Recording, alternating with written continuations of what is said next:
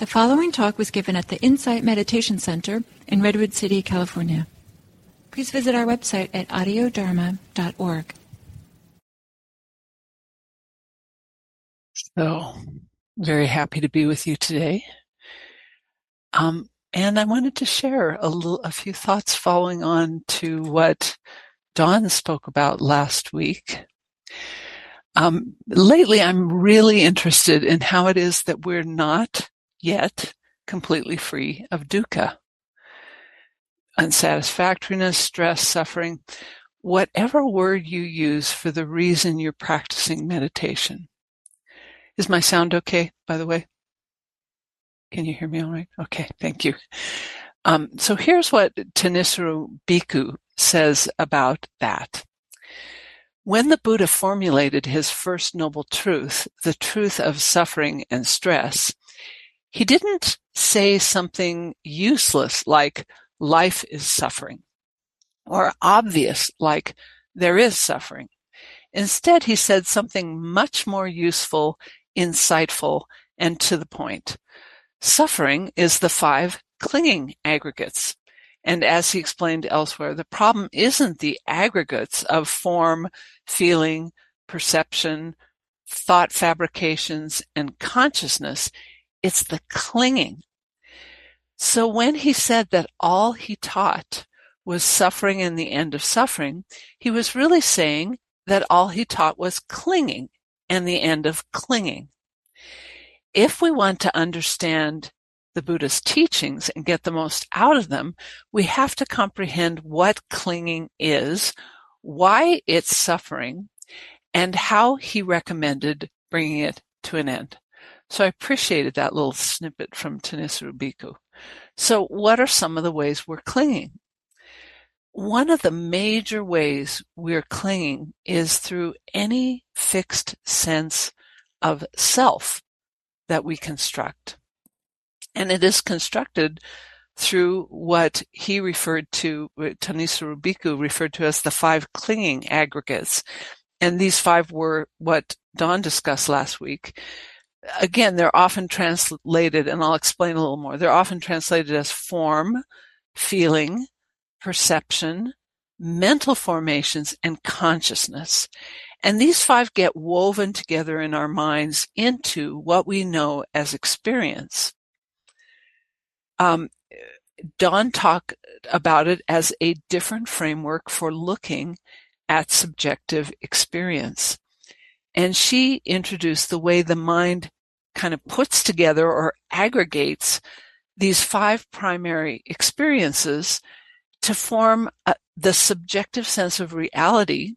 But she pointed out that it ends up being a little bit like a magic show. And the star of this magic show, the result of how we weave them together, is most often the self. So when we're clinging to a fixed idea of self, it keeps our minds stuck in dukkha. One way this happens is that we develop and hold fixed views or beliefs about ourselves, about each other, and about the world. These views or beliefs can lodge themselves in our minds and contribute to an unconscious mental inflexibility. And then when events don't unfold the way we expect, or when people don't act the way we expect, we react in ways that range from mildly preferring things were different to feeling stressed because people and events are not as we expect, all the way up to extremes of despair and suffering. So these fixed views or beliefs we have about ourselves and others are aggregated from form, feeling, perception, mental formations, and consciousness. As I talk about these today, instead of using the word consciousness, I'll use the word knowing. How we know things through the six senses, meaning the five physical senses, plus mental activity. And instead of mental, well, I'll use mental formations, but I want to say it refers to things like thoughts, associations, memories, things the mind constructs actively. So what are the types of views or beliefs that perpetuate suffering?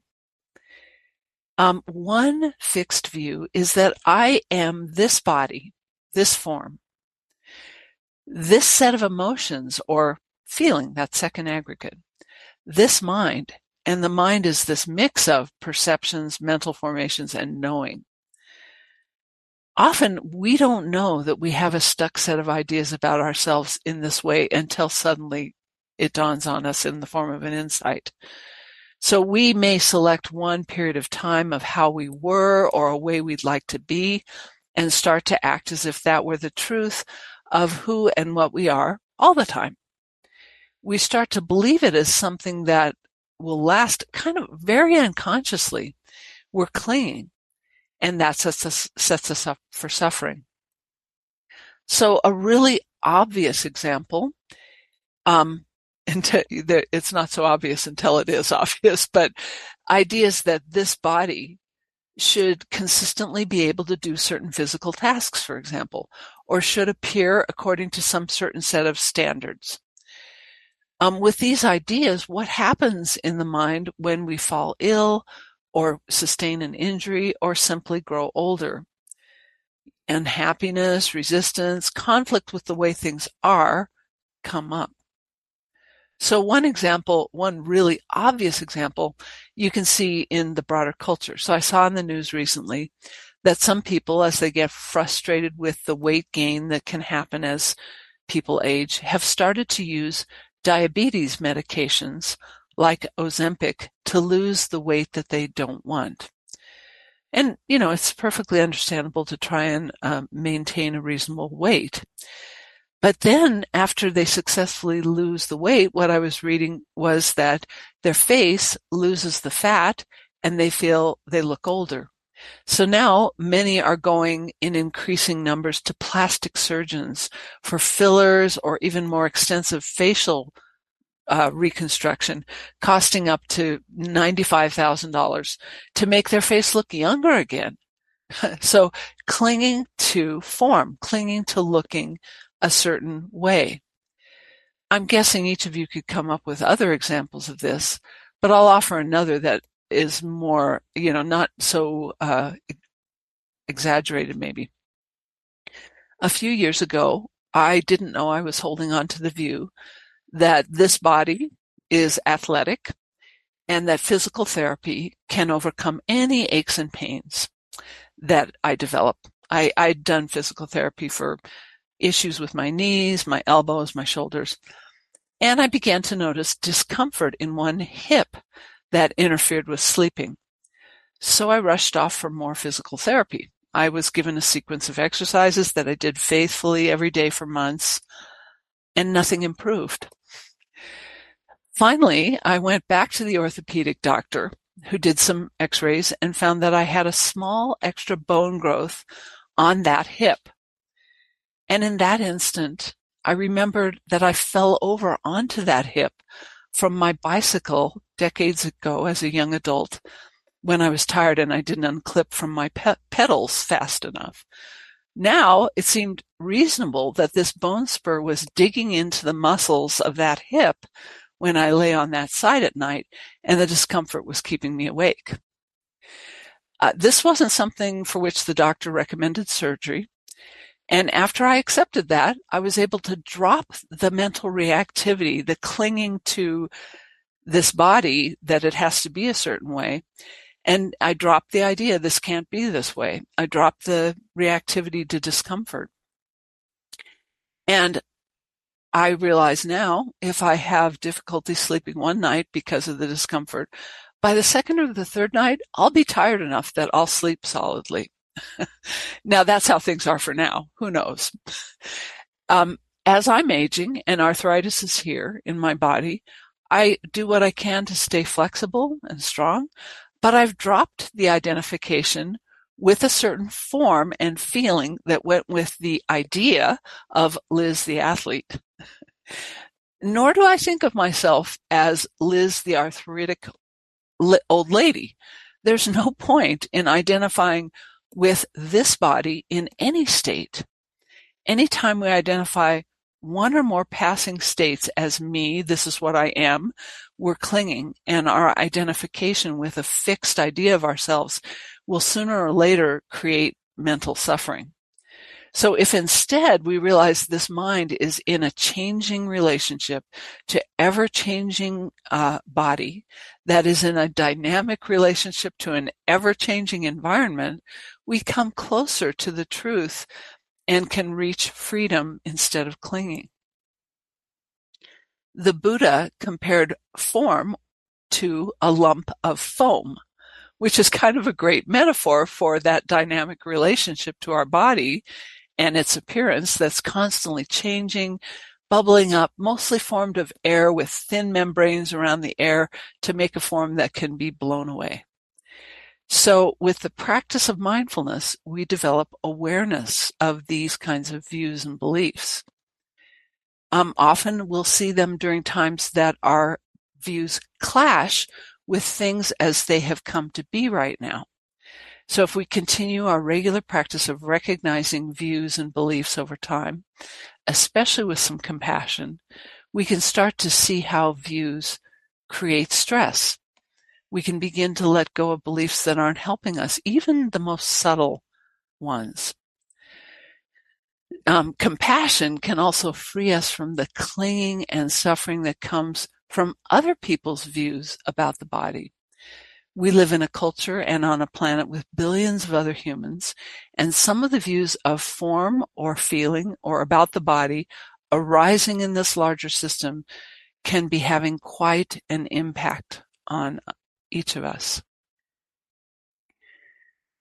We're clinging also when we take a period of time or a moment of bodily life, emotional life, or mental life that we liked or disliked, identify with that, and then treat it as if it will always be true. So the same is true of taking periods of time in this culture or this country or this world. If we identify with it as a source of lasting security, how things are in this moment or how things were 20 years ago. If we identify with that as a source of lasting security or truth, it leads to inflexibility, clinging, and it supplants, it takes over from this moment-to-moment awareness and experiencing that we're cultivating with this practice that we do. Since conditions of life, body, heart, mind are continuously changing in an environment that's continuously changing, why get inflexible about a fixed idea of who or how we are? Why set ourselves up in clinging and suffering? So another type of these beliefs of clinging that get us stuck is identification with a certain set of frequently experienced feelings or emotions. So, for example, if we get identified with, and I used to do this long ago, sitting meditation is supposed to feel pleasant. Then when it feels unpleasant, we think we're not meditating. But we can, as you know from this practice, we can notice whatever is arising, whether it's pleasant, unpleasant, or neither.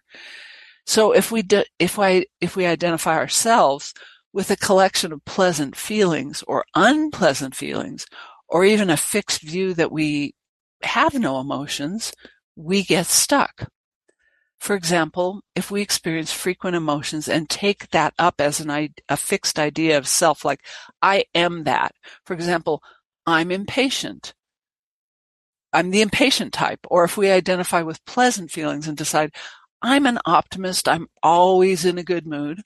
Or if we don't experience emotions very strongly, we decide, I'm just not an emotional person. Any of these self-views set us up for not remaining aware moment to moment. They set us up for missing the full range of human experience, as well as setting us up for a shock when emotions come up that don't fit our self-concept. So the Buddha referred to feeling, the second aggregate, as bubbles that form on the surface of water during a rainstorm. So when fat drops of water fall, forming bubbles that then pop, he called them empty, void, and without substance. So that's the second way we construct clinging to the self. Another way we construct a fixed view of reality and ourselves is through the third aggregate called perception. Perception is this instantaneous recognition of something. So two people can witness the same thing and come away with entirely different impressions of what happened because of perception. Among other things, my spouse and I have learned that we almost never see another person the way the other spouse does. So one of us for a while would say, "Oh, doesn't that person look like so-and-so?" The other one never saw the resemblance at all.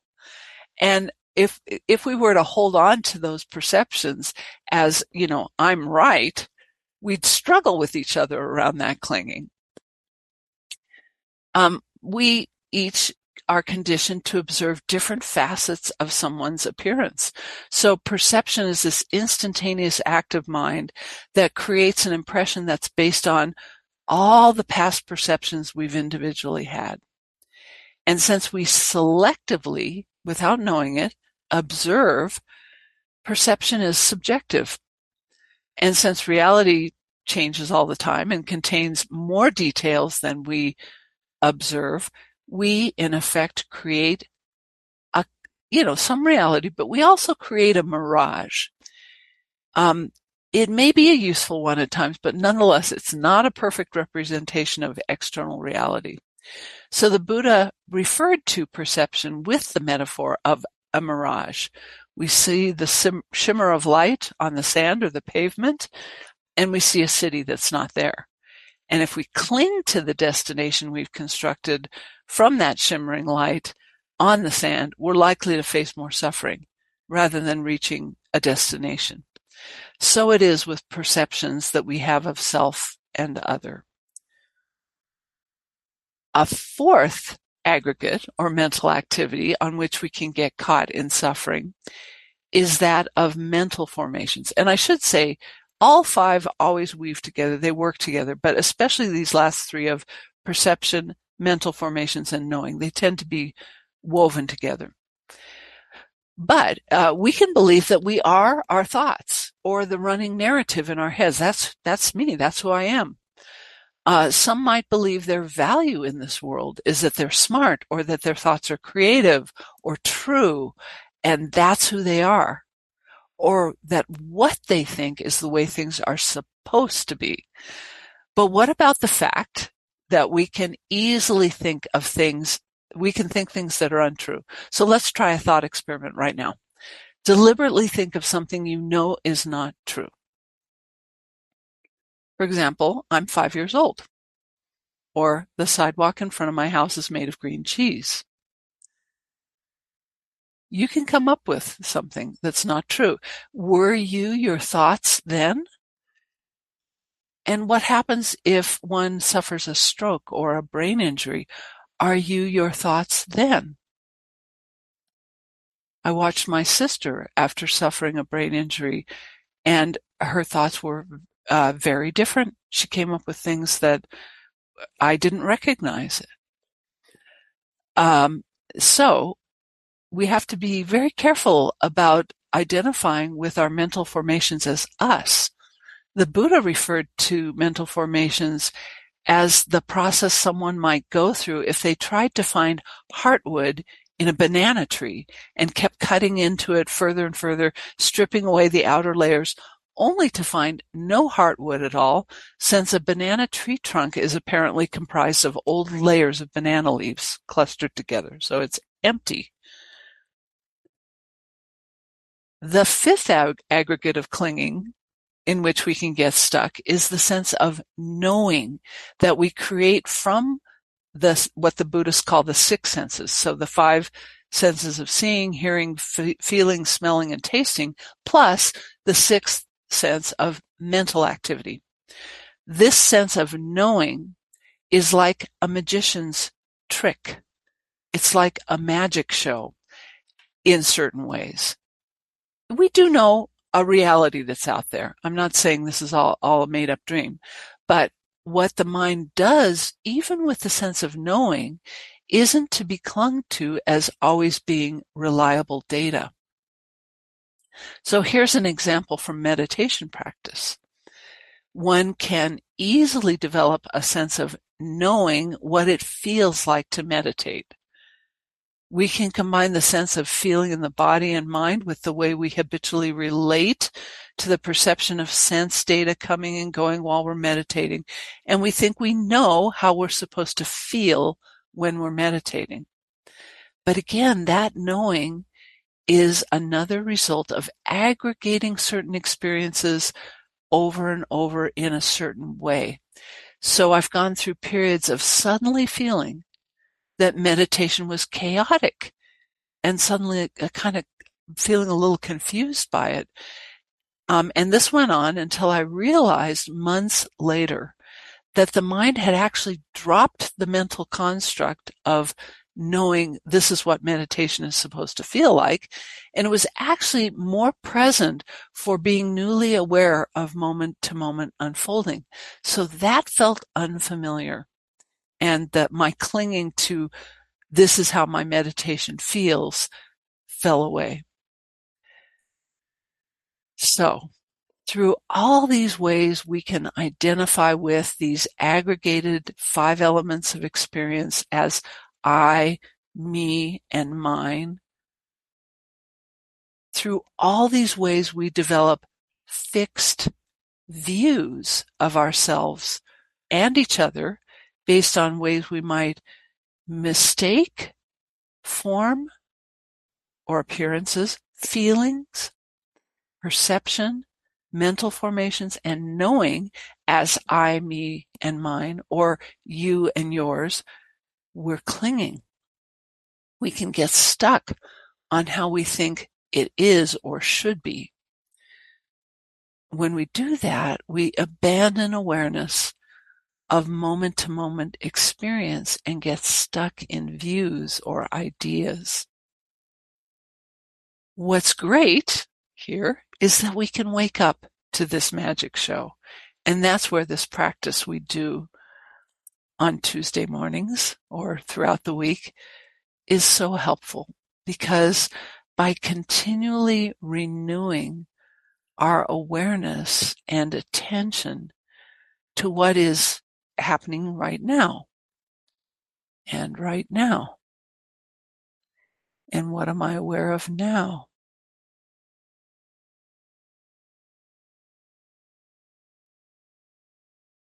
And that awareness and attention and recognition becomes able over time to see in more detail, and we can start to feel the difference between when we're slipping into some kind of concept or fixed idea and when we're experiencing what is arising right now with an new mind, a fresh mind, this experience. We can, through this practice, question fixed ideas we have of aggregated experiences that are subject to clinging. There are aggregates. These aggregates are independent of clinging, but they are subject to clinging. So in the ways I've illustrated today, they can become ways that we cling. We could, form could come up as something we're clinging to, an appearance, or feeling could come up as something we start to cling to, or we could, perceive things a certain way, and that way is the right way, and other people's perceptions are the wrong way, or their perceptions are the right way, and I'm wrong. Or we can get stuck on the mental formations, the constructions of thoughts, judgments, associations that we come up with, memories. And we can identify with those as these are brilliant thoughts. These are creative thoughts. This is how thinking is supposed to look. Or we can get, we can cling to our sense of knowing things, knowing that set of sounds that I'm hearing downstairs means somebody's breaking into my house, or knowing that sight means something. So by being aware, by using this practice to be aware moment to moment, we can break through these aggregates where we cling, aggregates of clinging. We can stop clinging and we can become free of suffering. So, with those thoughts, I hope that was useful to you. And I welcome questions, comments, protests, experiences, whatever you'd like to share. And I'm going to turn off the recording so we can